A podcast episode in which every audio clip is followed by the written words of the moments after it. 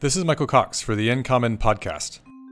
This is the second in the Future Fisheries Management series that we are producing in collaboration with the Mercatus Center at George Mason University and the Center for Governance and Markets at the University of Pittsburgh. Like the other guests in this series, I met today's guest, Bubba Cook, at a fisheries policy workshop last year at the University of Pittsburgh. Bubba is currently the Western and Central Pacific Tuna Programme Manager at the World Wildlife Fund, or WWF. Bubba's career has included multiple phases. He obtained his law degree from Lewis and Clark Law School, then working for the U.S. National Marine Fisheries Service in Alaska, where he led a team in the implementation of a fisheries catch-year program, also known as an individual transferable quota program, for the North Pacific crab fishery, made famous by the TV show The Deadliest Catch. Bubba later joined WWF's Arctic Programme to support fisheries conservation and management efforts across the Bering Sea, from the Russian Far East to Alaska's remote indigenous communities. In 2010, Bubba joined the U.S. Peace Corps and served in Fiji, where he supported several grassroots marine conservation projects over 2 years. And since 2012, Bubba has worked, as I indicated before, as the Western and Central Pacific Tuna Programme Manager for WWF out of Fiji in Wellington, New Zealand, where he focuses on improving tuna fisheries management at a national and regional level in the Western and Central Pacific Ocean through policy improvements, market tools, and technological innovation. During our conversation, we discussed the lessons that Bubba has learned at each step of his career that I just described, and I asked him about the recent WTO fishing subsidies that were a central topic at the fisheries policy workshop where I met him. I hope you enjoy my conversation with Bubba Cook.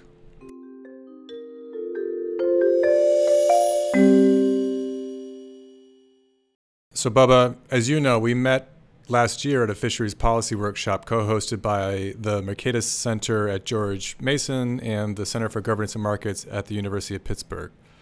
Before coming back to talk about this workshop and what brought each of us there, I'd like to start by asking you what I call the origin story question, which is what led you to pursue a career in fisheries management and governance when you look back at the arc of your career? How do you make sense of it?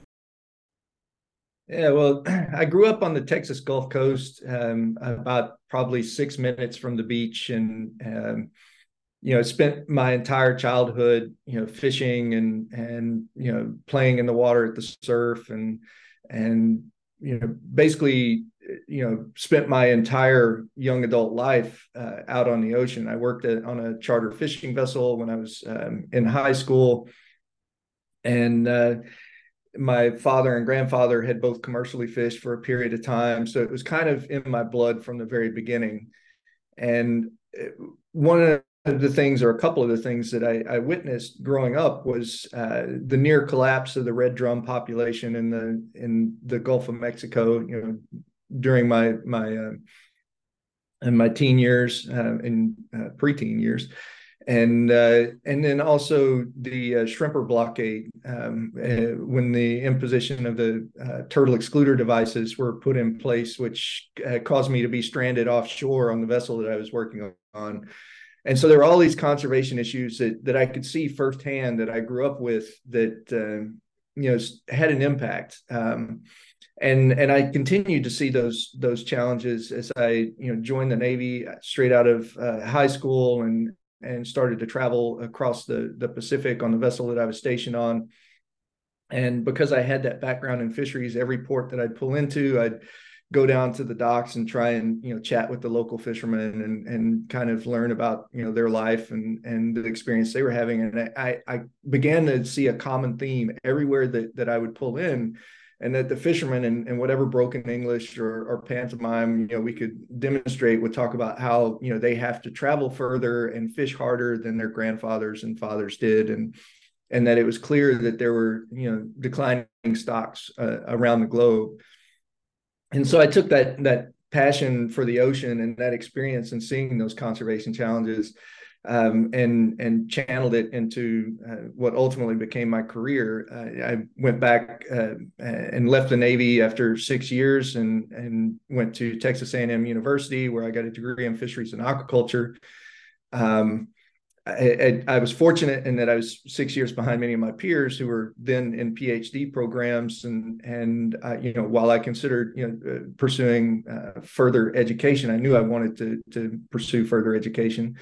I was witnessing a number of my peers under the thumbs of tyrannical major professors, and I didn't want that, and so I thought law would be a good path to take, and it was absolutely the right decision in my view. So I went to Lewis and Clark College in Oregon and received a Juris Doctorate with a certificate in environmental and natural resources law before going to Alaska to work for the National Marine Fisheries Service in Juneau.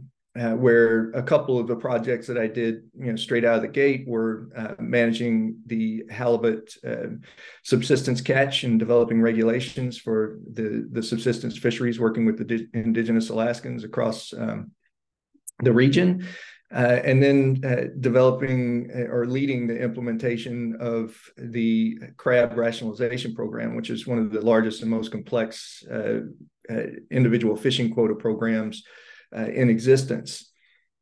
And so after a number of years with the National Marine Fisheries Service, a position became available with the World Wildlife Fund in the U.S. And so it was a position focused on transboundary stocks, and that involved the salmon fisheries and the groundfish fisheries in the Bering Sea. And it would allow me to work in Russia and the U.S. And that was a fantastic experience, very educational, and it helped me gain some perspective on operating across different governance structures and different approaches to particularly conserving transboundary species like salmon, which swim across the entire ocean and are caught in multiple ways in multiple places. After a few years there, my wife and I decided that we wanted to give back to the global community and join the United States Peace Corps, which brought us to Fiji. And we spent a couple of years in Fiji doing grassroots work there. For my part, I was doing conservation work in a small village and with some ministries there in Fiji. And then went from there to taking the position that I have now as the Western and Central Pacific Tuna Programme Manager for WWF. And so it's a bit of a circuitous route, but there was always an ocean and conservation theme. And it's been really valuable to have that experience. For instance, the crab rationalization program that we put in place in Alaska was what we expected, a bulletproof management system. And by all rights, it is an incredibly focused and a very effective management system. But even in the best conditions for a management system, when you have all the nuts and bolts in place to ensure that every bit of catch is accounted for, down to broken legs on the crab, for instance, you can't account for climate change. And that's what we've seen in the Bering Sea is a collapse of the Bering Sea king and tanner crab fishery. And being able to have that experience and communicate that to our Pacific leaders as part of the Western and Central Pacific Fisheries Commission context has been invaluable, because being able to point to those instances like, look, we have to be precautionary about the way that we manage these stocks, because in spite of our best efforts, climate change is coming. It's going to have a tremendous impact, and we have to be prepared for how to address those changes. And I think as a direct result of that kind of advocacy, we've seen, for instance, the Western and Central Pacific Fisheries Commission put a standing request to incorporate climate change impacts into decisions that are made, just a couple of years ago. So that's the kind of thing that I think is really valuable about the education pathways that we take. And life is about chances and choices, and we all have the opportunity to make those choices. Those chances come along infrequently, and all we can do is hope for the best. And I feel like in my case, I've been really very fortunate and lucky that I've landed where I have. Bubba, have you continued to use and benefit from your legal background through these different experiences and positions? How do you view the value of your legal education looking back on your career now? Absolutely. I don't regret pursuing a law degree at all. You know, I did work at a law firm in Alaska for a short period of time, basically just long enough to decide that I didn't want to work as a lawyer. But it's been invaluable from a policy perspective. You know, they talk about how when you go to law school, they teach you to think like a lawyer. And it's invaluable to be able to put yourself in the shoes of another party and understand an argument from a different side. And I think that's what the legal profession does very effectively, because you have to be able to craft your own arguments to be able to rebut those other arguments. And if you cannot see the issue from all sides, you cannot effectively function as an attorney. So, from a regulatory perspective, I mean, that's something I found incredibly useful in the regulatory division I was working in with National Marine Fisheries Service, is being able to understand the nuances of language and how things could be written in such a way to box in a particular approach to conservation or management. And that's no less true in the Pacific and the international context, to be able to, you know, read through, these international agreements like the WTO subsidies agreement and that kind of thing, and have a good understanding of why the language is constructed the way it is, and what the intent is behind each section, and where the loopholes are. So I thought that was really intriguing about the event that you and I attended in Pittsburgh. You know, that it was really focused on addressing some of those, those deficiencies and improvements that could be made in the World Trade Organization Agreement on subsidies. So you mentioned your work on the Crab Rationalization Program, Bubba. The work rationalization is doing a lot of work here. Am I correct that this is referring to a catch share program? Indeed, it is a catch share program. It is an individual fishing quota program administered by the National Marine Fisheries Service, or NOAA Fisheries. I remember during the workshop that we attended in Pittsburgh that the topic of catch share policies came up a fair amount. Could I ask you whether your experiences with this specific instance of this type of program influenced your opinions about the broader type of policies? Because they remain kind of in equal parts popular and controversial. Yeah, it is a sword that cuts both ways, unfortunately. I am, from a purely management perspective, there is no system that is better than a catch share program, whether it's IFQ or territorial use rights fisheries, or however it might be described or constructed. Because when you have output controls, you can better determine the impact on the resource. Now that said, there are absolutely clear social implications for the application of catch share programs in whatever context. In the extreme, you can have catch share programs which basically hand over all the rights to the wealthiest fishers. And if you don't put measures in place in the construction of those programs, then you will inevitably end up with a consolidation of quota, a consolidation of power, and a consolidation of influence upwards to the most wealthy and powerful interests in the fishery. But with that in mind, you can put mechanisms in place to ensure better distribution of the benefits of the fishery.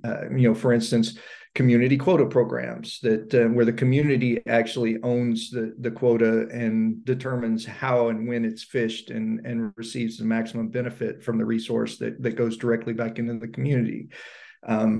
You can also, for instance, like what was done with the halibut and sablefish IFQ program, which was to ensure that the characteristic of the fleet at the time that the quota system went in place was maintained, so that you have everything from, 20-foot, small vessels up to the, 100-meter freezer longliners that have access and and benefit from the fishery, and that there are quota classes that are maintained to ensure that too much quota can't be consolidated upwards.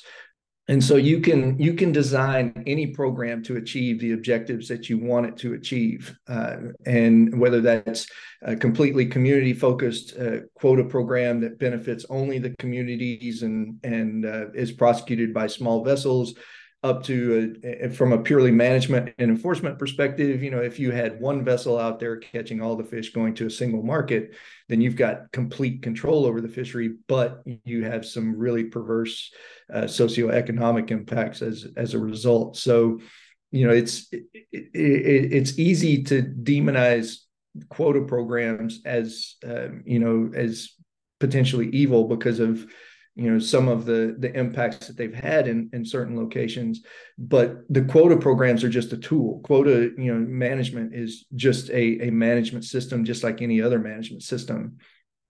And if you look at the broader perspective of fisheries management over time, Olympic-style fisheries management with input controls has consistently failed, and we've seen it in myriad locations around the world. The Northeast U.S. is a perfect example of where you just have input controls in place that ultimately lead to a collapse of the fishery because the race to the fish is just simply too strong, and the economic interests to chase the fish down to the very last one are too strong. Well, by Olympic-style fishing, I believe you're referring to the temporal or seasonal bans, which have led to what are known as fishing derbies. Is that right? Yeah, so Olympic style fishing where it's a shotgun start and everyone goes out and fishes as hard as they can over a fixed period of time. And, trying to put, gear limitations in place or time restrictions, or, the amount of input you put into the fishery to harvest the actual resource, a certain amount of the resource. Where you have, you can have the best fishery science in place that determines the total allowable catch and the allowable biological catch, but it's really difficult to control how fast and how hard the whole fleet fishes. It's more challenging to do that than to simply say you get 10,000 pounds of quota. When you're done, you have to come in and you're done for the year, and that way you have a very discrete, clear allocation that is much easier to incorporate into the management and an enforcement system as well. And Bubba, you mentioned during your time in Alaska that you engaged with indigenous peoples there.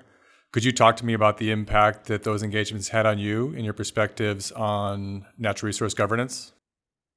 Yeah, absolutely. I mean, the thing is with fisheries management, it's not just about commercial fisheries. It's about everyone who targets the resource. And we all have an impact and we all have a responsibility to ensure that the resource is managed appropriately. My experience in Alaska, I really enjoyed working with the Alaskan indigenous communities because for them, it wasn't about, making a profit. There was cultural and social elements to, going out and harvesting halibut. And, these are truly community fisheries that have strong cultural ties going back thousands of years.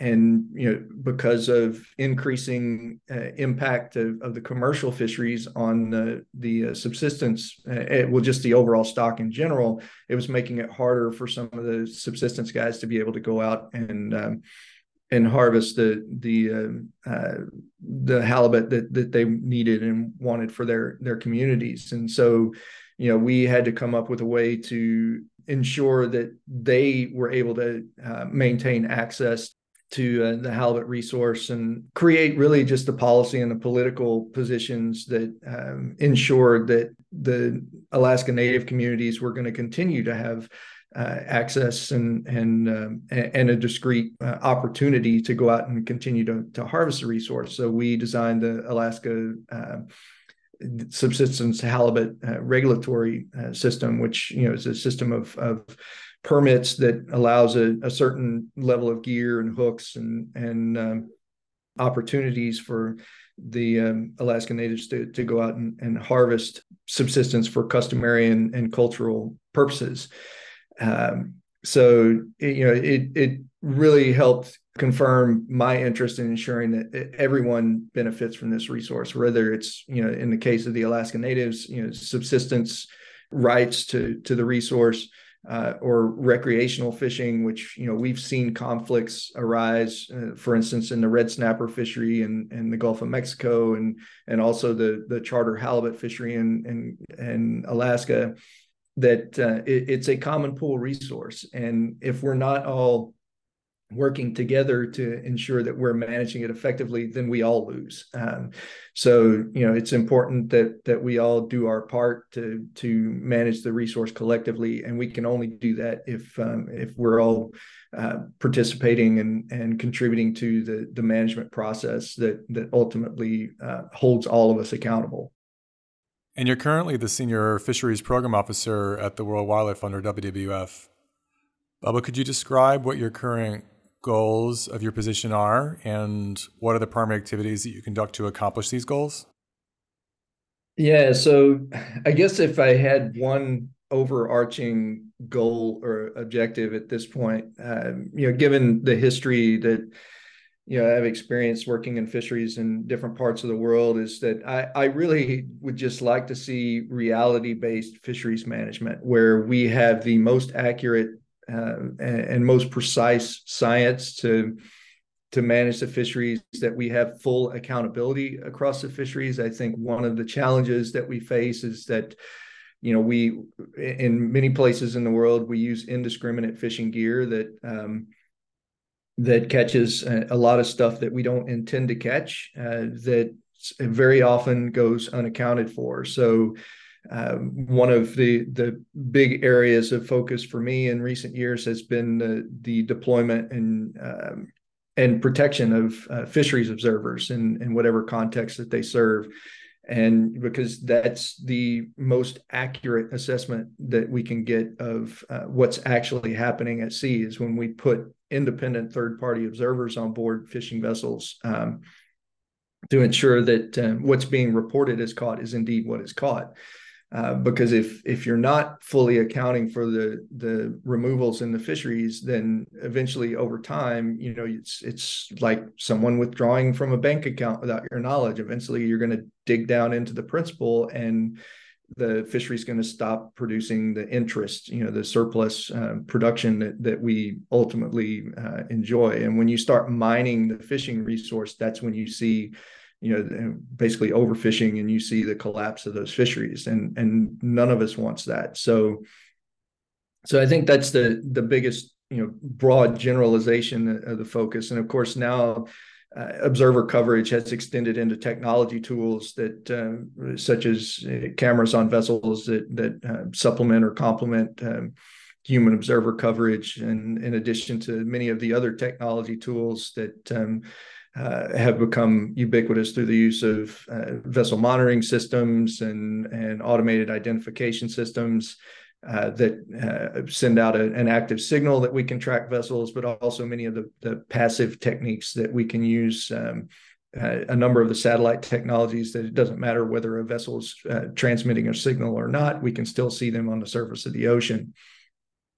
So creating greater transparency and traceability and accountability from the vessel level all the way through the supply chain, because at the end of the day, you know, we all contribute to the impact on fisheries, because the world eats fish, and it's important for consumers to know where their fish comes from, and the retail markets that service those consumers as well, to ensure that they're sourcing that fish from places where, you know, it's not being overfished, and that there aren't human rights abuses occurring, and that you know, we ensure that we are effectively managing our fisheries wherever they may occur around the globe. And that's a very big challenge, but one that I hope that I'm able to contribute to in my daily activities, which brings me to the second part of your question, which, sorry to be so long-winded, but it's such a complex subject. It's hard to cover everything in just a snippet. So, you know, my daily work extends across several different I guess, buckets of work. And the first bucket is the policy and advocacy work that we do. So developing positions that we take into various international and regional fora to promote conservation approaches to how we manage fisheries. And so that involves, the standard advocacy of providing written and oral interventions at these large multilateral meetings, negotiating with various delegations around the table to support those positions, and basically where necessary, pounding the table to hope that people listen, to reason when it comes to managing our fisheries. And part of that is also doing a lot of the media and publications that go out to not just our membership but the general public. We'll do WWF in general and other conservation non-government organizations or NGOs will do media stories that go out to various publications to increase the level of understanding and support for conservation measures across the local to the national to the regional to the international, it may seem like it is kind of an indirect path to get there, but those stories are what builds awareness, and that awareness is what drives the public's motivation and action. And that's what ultimately leads to change, whether it's, in the halls of Congress at DC or, halfway across the world and in EU Parliament, in Belgium, or even in the regional fisheries management organizations like the Western and Central Pacific Fisheries Commission, where I work, that influence is important.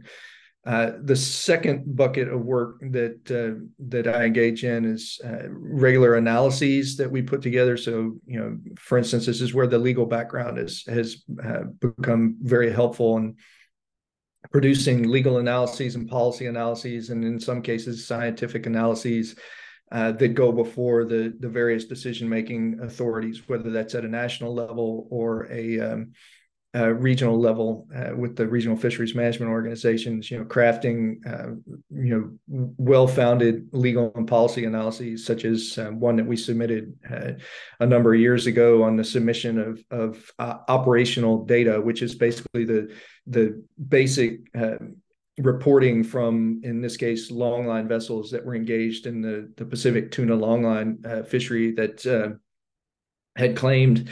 The countries responsible for these fleets had claimed that they had a domestic legal constraint that prevented them from providing the granularity and the information such as catch and set and various aspects of the actual operational characteristics of the fleet to the Western and Central Pacific Fisheries Commission.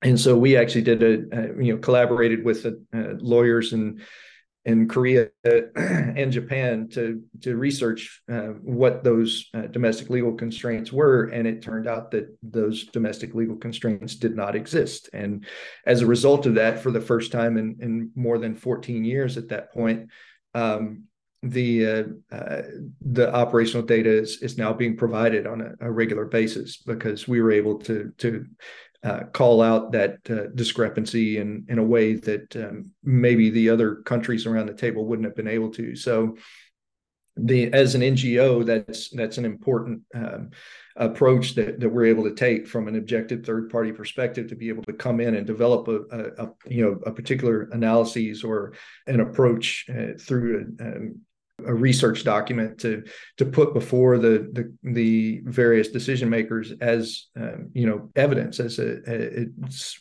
almost like developing a case that you're taking into a court in many ways, and to establish the foundation for why a certain action is needs to be made, and so that's the second bucket. And then the third bucket of work that I'm generally involved in, and it kind of varies from time to time, depending on the various approaches that we take with respect to technology, but technology implementation. So actually putting, kit on vessels or developing various approaches to technology implementation across the Pacific. And the most discrete example that I can give is back in 2018, we did one of the first blockchain traceability projects to trace tuna that was caught in Fiji all the way to events in New York and San Francisco to show that it could be done to use a distributed ledger to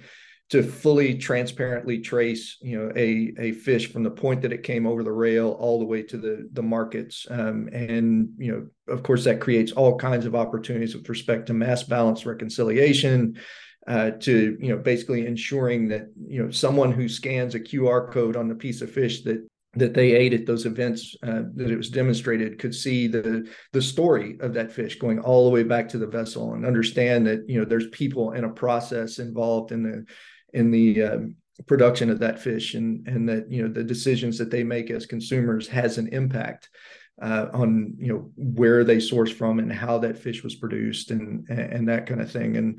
And we saw that evolve into ultimately into the OpenSC platform, which is a joint venture between Boston Consulting Group Digital Ventures and WWF Australia to create a blockchain system, which is currently tracking about 15% of the Antarctic toothfish supply, but they're also doing other commodities now as well, including coffee and I believe cotton, and they're looking at beef and other things as well, because it doesn't matter whether it's fish or fiber or whatever, commodities, if you can transparently trace them from their to prove provenance from their source to ultimately to their final fate, that creates a lot of power in the markets and in consumers to be able to drive behavior at the level of the producers to ensure that they're not sourcing whatever they're buying from companies that are engaged in terrible activities like human slavery or human rights abuses, labor abuses, or poor environmental practices.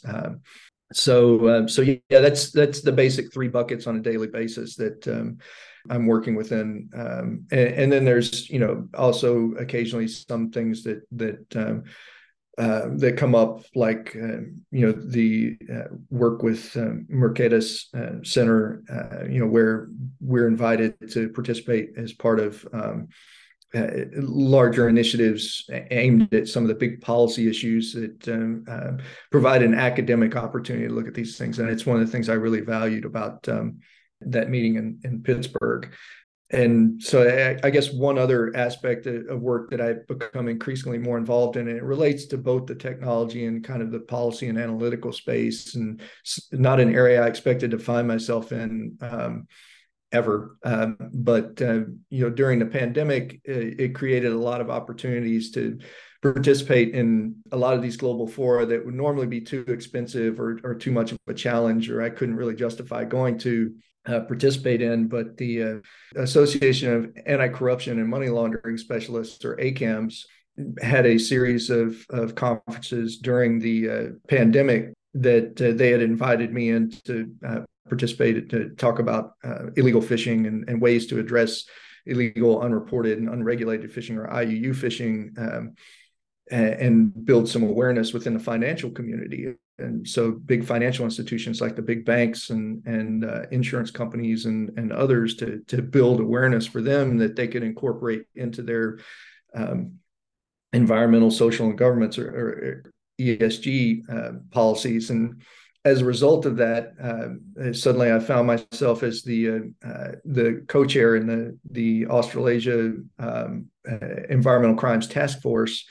And we're developing approaches and methodologies and basically tools for financial institutions to do better due diligence and actually, find ways to identify better investments for them to make, and understand the consequences and the potential risks of investments that they make, so that when they do their due diligence, if they come across a company that's been involved in a number of IUU infractions over the years, they can say, you know what, you're too much of a risk. We can't afford to give you a loan to build your fleet out further, or that kind of approach. So in effect, between the market work that WWF does on a global scale to support the markets only purchasing from responsible and sustainable fisheries, you know, we're also working from the finance end to help support the financial community to only make investments in those same responsible and sustainable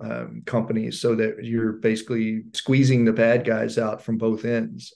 And of course, the hope is that in time, that's what happens, is that only the best performing companies and institutions remain, and that there can be a level of trust from the community to the global community that they're only purchasing fish from, you know, sustainable and ethical and responsible sources, as opposed to not knowing where your fish might come from and whether it's the product of human misery or not.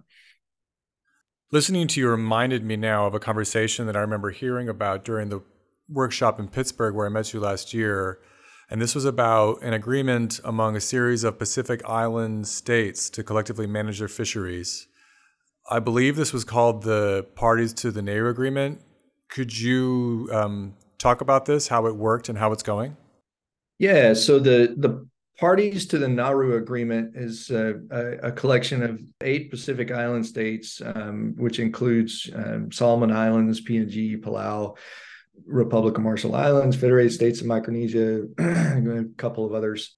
And they collectively came together because what's unique about the Pacific that's different from the Atlantic or the Indian Ocean is that you have all of these small islands dotted across the ocean, and everywhere a speck of sand, you know, rises above the sea level, they get an exclusive economic zone or EEZ that goes around that they have the authority to manage the living marine resources within that area. And so there's a huge amount of power with those Pacific Island nations toward access of any country that wants to fish in their waters. Now, historically, the distant water fleets were able to more or less divide and conquer, the Pacific Islands. So they would play each other, each of the islands against each other, and ultimately the winners were those distant water fleets, and those were everyone from the U.S. to the EU fleets, the Spanish fleet in particular, as well as the Asian distant water fleets, which include China, Korea, Taiwan, and Japan. When the islanders came together and said, look, you know, we're not receiving the full benefit of the resource. If we work together, if we work collectively, then we would be, you know, we'd receive much more benefit from the resource. And so that's what they did, and created this collective treaty structure called the Parties to the Nauru Agreement. And that gives them control over the purse seine fishery, which is the largest fishery by volume, I think, probably maybe not as big as the total whitefish fishery in the world, but certainly as a tuna fishery, is the largest tuna fishery on the planet. And it catches mostly skipjack tuna, which are the smallest of the tuna that ultimately end up in the cans that you buy in the supermarket that go into tuna salad and your tuna sandwich and that kind of thing. And so by putting that structure in place, they were able to create an allocation program, which basically allocates vessel days. So it's an input restriction, but an allocation on that input restriction is the number of days that a vessel is able to fish in a region. And so by doing so, every day that one of the distant water fleets fishes in their waters, they receive money for that day. And it's been hugely successful in that regard, on the order of hundreds of millions of dollars annually coming to the Pacific Island states, that ultimately is to the benefit of those islands and the communities that depend on the fisheries resource. And, you know, I think also from a conservation perspective, you know, there's always challenges with any large commercial fishery with respect to conservation. But the fact that those controls are in place and that you have that allocation system in place, it's created closer to a reality-based fisheries management, you know, system that we know much better now how much is being extracted from the system. There's a 100% observer coverage requirement for all of the purse seine vessels operating in the region. So we get a much better sense of what's being caught where and how much than we did prior to the formation of the Parties to the Nauru Agreement. So, you know, it's a good example of how those collective arrangements can come together, and particularly kind of a demonstration of Eleanor Ostrom's longstanding critique of how the countries or institutions or entities closest to the resource are most likely to manage the resource better than the roving bandits she referred to in much of her work. And I think the PNA is a good example of that, because no one understands better the need to manage a resource than, say, for instance, Tuvalu or Tokelau, which are tiny Pacific islands that are wholly dependent on the income generated from the fisheries that occur in their waters. And without that resource, they don't have roads, they don't have schools, they don't have hospitals, they don't have a government without the revenue generated by those tuna resources. And so they understand sustainability at a truly intimate level that is really difficult, you know, for a distant water fleet to appreciate, where they can just, if the fishery in that region goes away, they just go somewhere else. And I think it's a really good example of how an allocation program can be designed to bring maximum benefit to those resource holders that, you know, most depend on it. I mean, I like how you mentioned Eleanor Ostrom's work here in this context. This case has the feeling of an example of successful collective action among a group of fishers. At least that's the image that it conjures for me, which maybe reflects my background on community-based management. Yeah, the difference is, though, you know, most of these countries don't have their own fleets, and for a variety of reasons. Some of them just simply don't. They don't have their own ports. They don't have the facilities, or even the geography to support a port. So they have to rely on those distant water vessels to come in and fish the resource for them. And prior to the Parties to the Nauru Agreement, you know, they had virtually no control over those vessels to come in and harvest all the resource and then leave. Now they have almost complete control over the purse seine fleet fishing in their regions, and it's to the direct benefit of the communities and the people and just more generally the broader Pacific community, the islands across the region. I'd like to now turn to the fisheries policy workshop in Pittsburgh last spring and your motivations for going.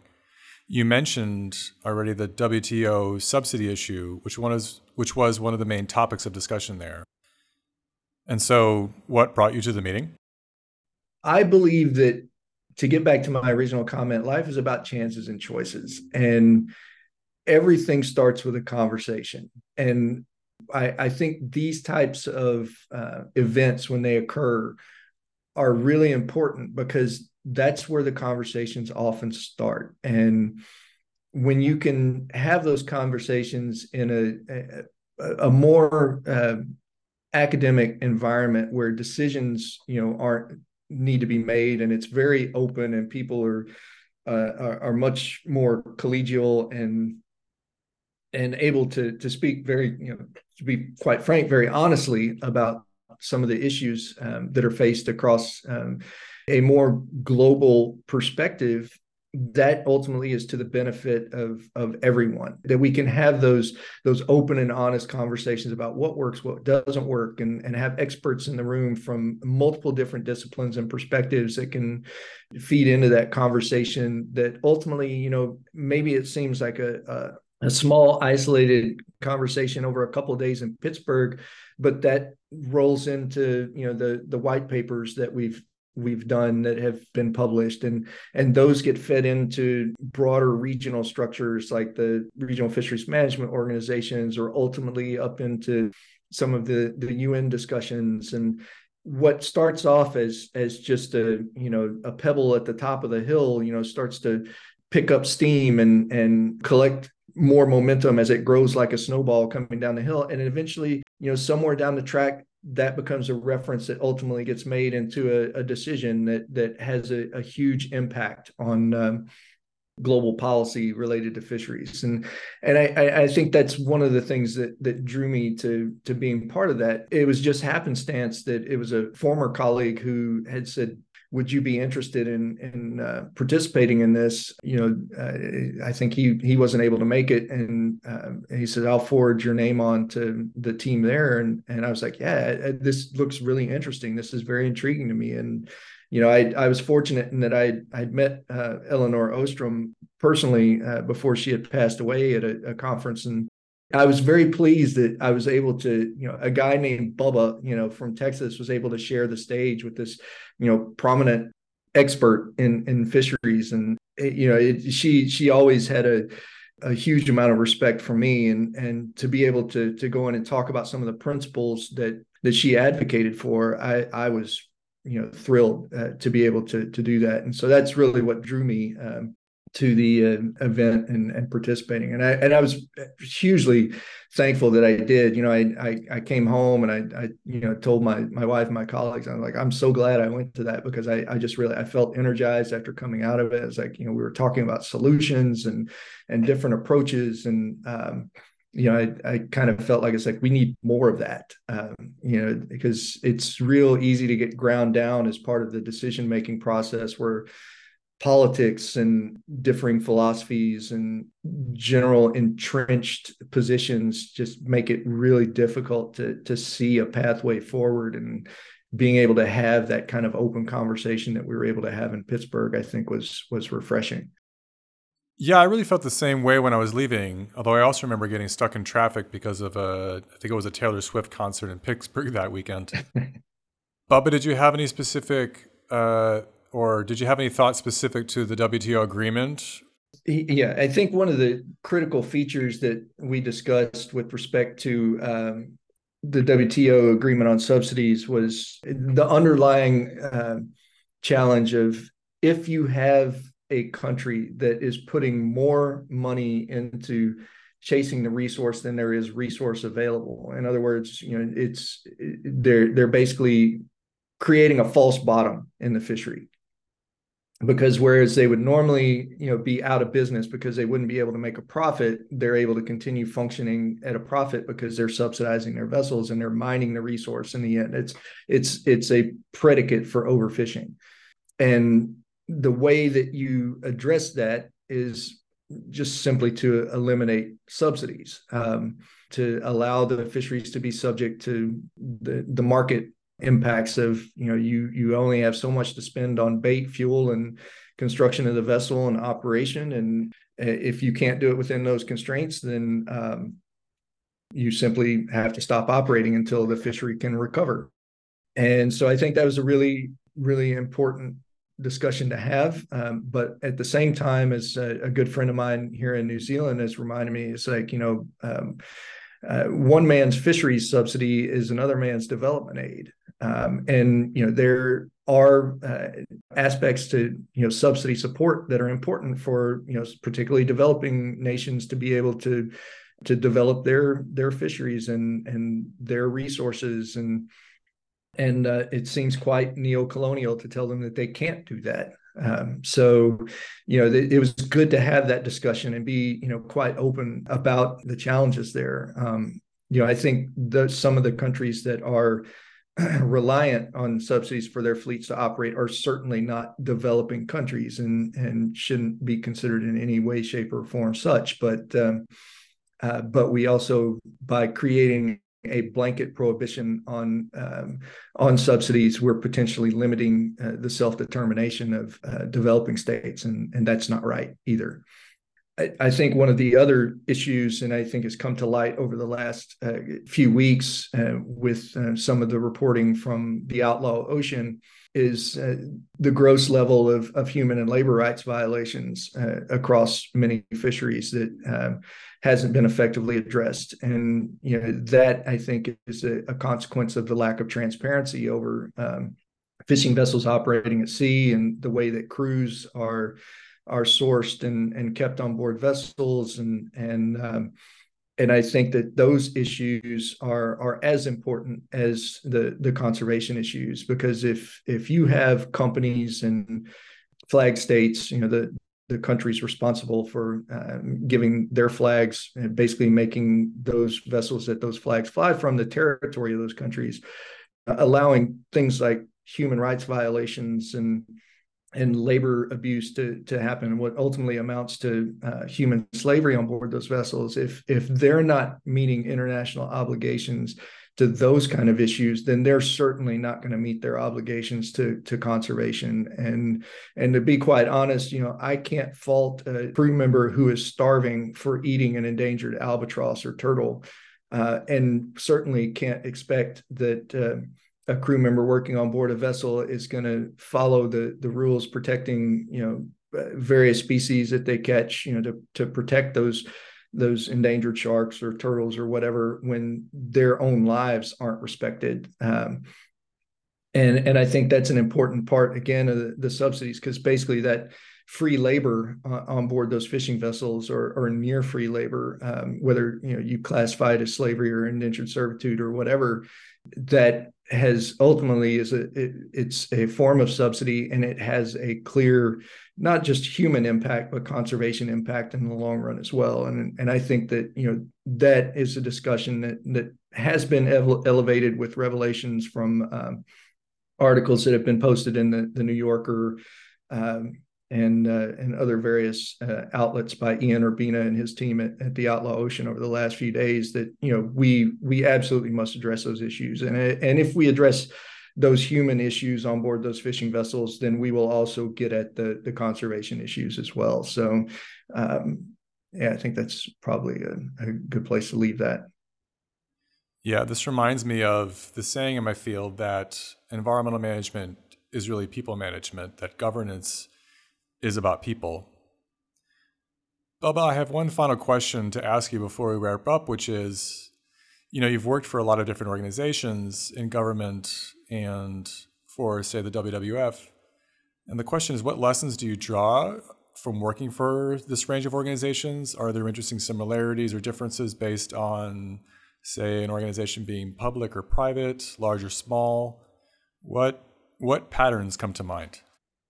Yeah, I mean, I guess it's easy for people to think, oh, well, the grass is always greener, but it really is true with respect to whether you're working public or private sector or various, you know, institutions, whether it's a law firm or you know, a government agency or a non-government organization like WWF or others. It's like we're all human institutions, and so there's always, you know, politics, there's always, you know, challenges, there's all kinds of common issues across all of those institutions that, you know, I appreciate the time that I've spent with every organization that I've worked with. I loved my time at NOAA in Alaska. I've loved my time with WWF in the capacity that I've played there.